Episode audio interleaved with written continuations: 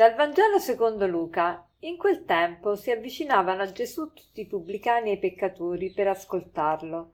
I farisei e gli scribi mormoravano dicendo Costui accoglie i peccatori e mangia con loro. Ed egli disse loro questa parabola. Chi di voi se ha cento pecore e ne perde una, non lascia le novantanove nel deserto e va in cerca di quella perduta finché non la trova? Quando l'ha trovata, pieno di gioia se la carica sulle spalle va a casa chiama gli amici e i vicini e dice loro rallegratevi con me perché ho trovato la mia pecora quella che si era perduta. Io vi dico così vi sarà gioia nel cielo per un solo peccatore che si converte più che per novantanove giusti i quali non hanno bisogno di conversione. Si avvicinano a Gesù peccatori e pubblicani e ovviamente subito gli scribi hanno, e i farisei hanno da ridire e il loro modo di parlare, il modo di parlare di questi farisei, di questi scribi e di percepire anche le cose, fa emergere ancora di più, con ancora più enfasi, il pensiero e l'agire di Gesù. E Gesù pone questa domanda: Chi di voi, se ha cento pecore, ne perde una, non lascia le 99 nel deserto e va in cerca di quella perduta finché non la trova? Cioè, chi lo fa? Nessuno lo fa, perché perché preferisce garantirsi le 99 che stanno, eh, che stanno al sicuro e non va in cerca di quella perduta. La mentalità comune preferisce non rischiare, no? Opta per stare con le 99 pecore e rinuncia a cercare la pecora perduta. Gesù invece spiazza tutti. Che cosa fa? Lui preferisce andare incontro alla pecora perduta. Lascia il 99 e va in cerca della pecora perduta. Ma che bello! Gesù ci cerca, anche, anche se ci perdiamo, Gesù ci viene a cercare, anche se noi non lo cerchiamo. Lui ci cerca e ci trova, perché se, se chi cerca trova, figuriamoci se Gesù se, se ci cerca non ci può trovare. Lui ci trova, ognuno di noi è preziosissimo, ognuno di noi è veramente vale il suo sangue.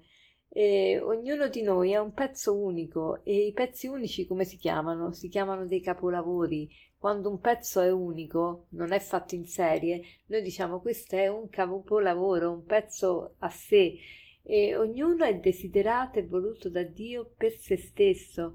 Ma che bello, siamo tutti capolavori di Dio. Eh, ma tu ci pensi mai a che sei un capolavoro di Dio? Tu, Francesco, tu, Luca, tu, Giorgio, eh, tu, Stefano, sei un capolavoro di Dio. Anche tu, Chiara, anche tu, Robert, anche tu, eh, Marina, anche tu, Massimo, sei un capolavoro di Dio. Noi siamo tutti capolavori di Dio, ma ci pensiamo mai? Ma è bellissimo questo.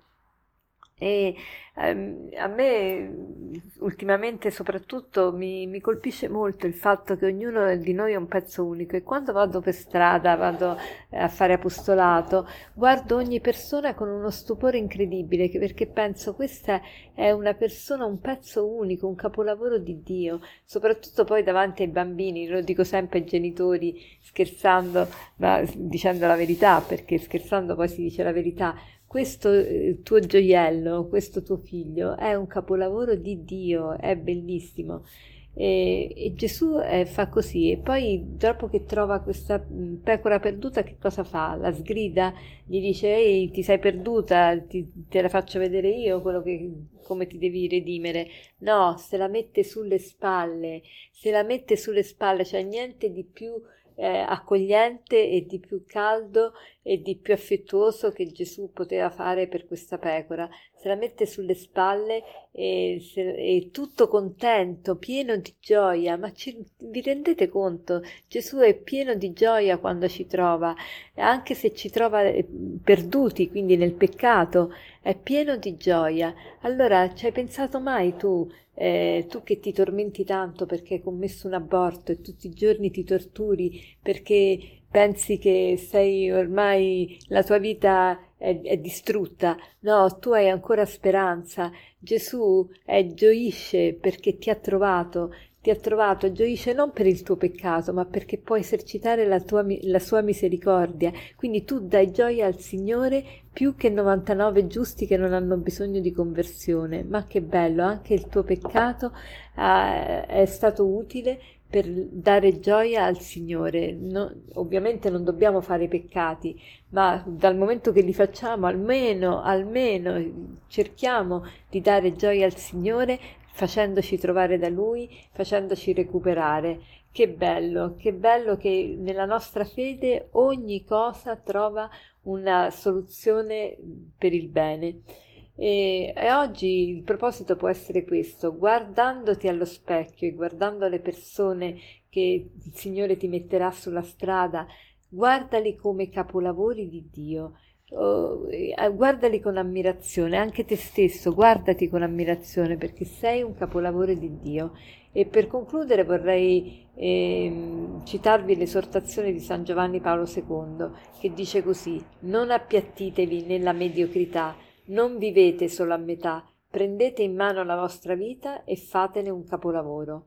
Non appiattitevi nella mediocrità, non vivete solo a metà, prendete in mano la vostra vita e fatene un capolavoro. Buona giornata.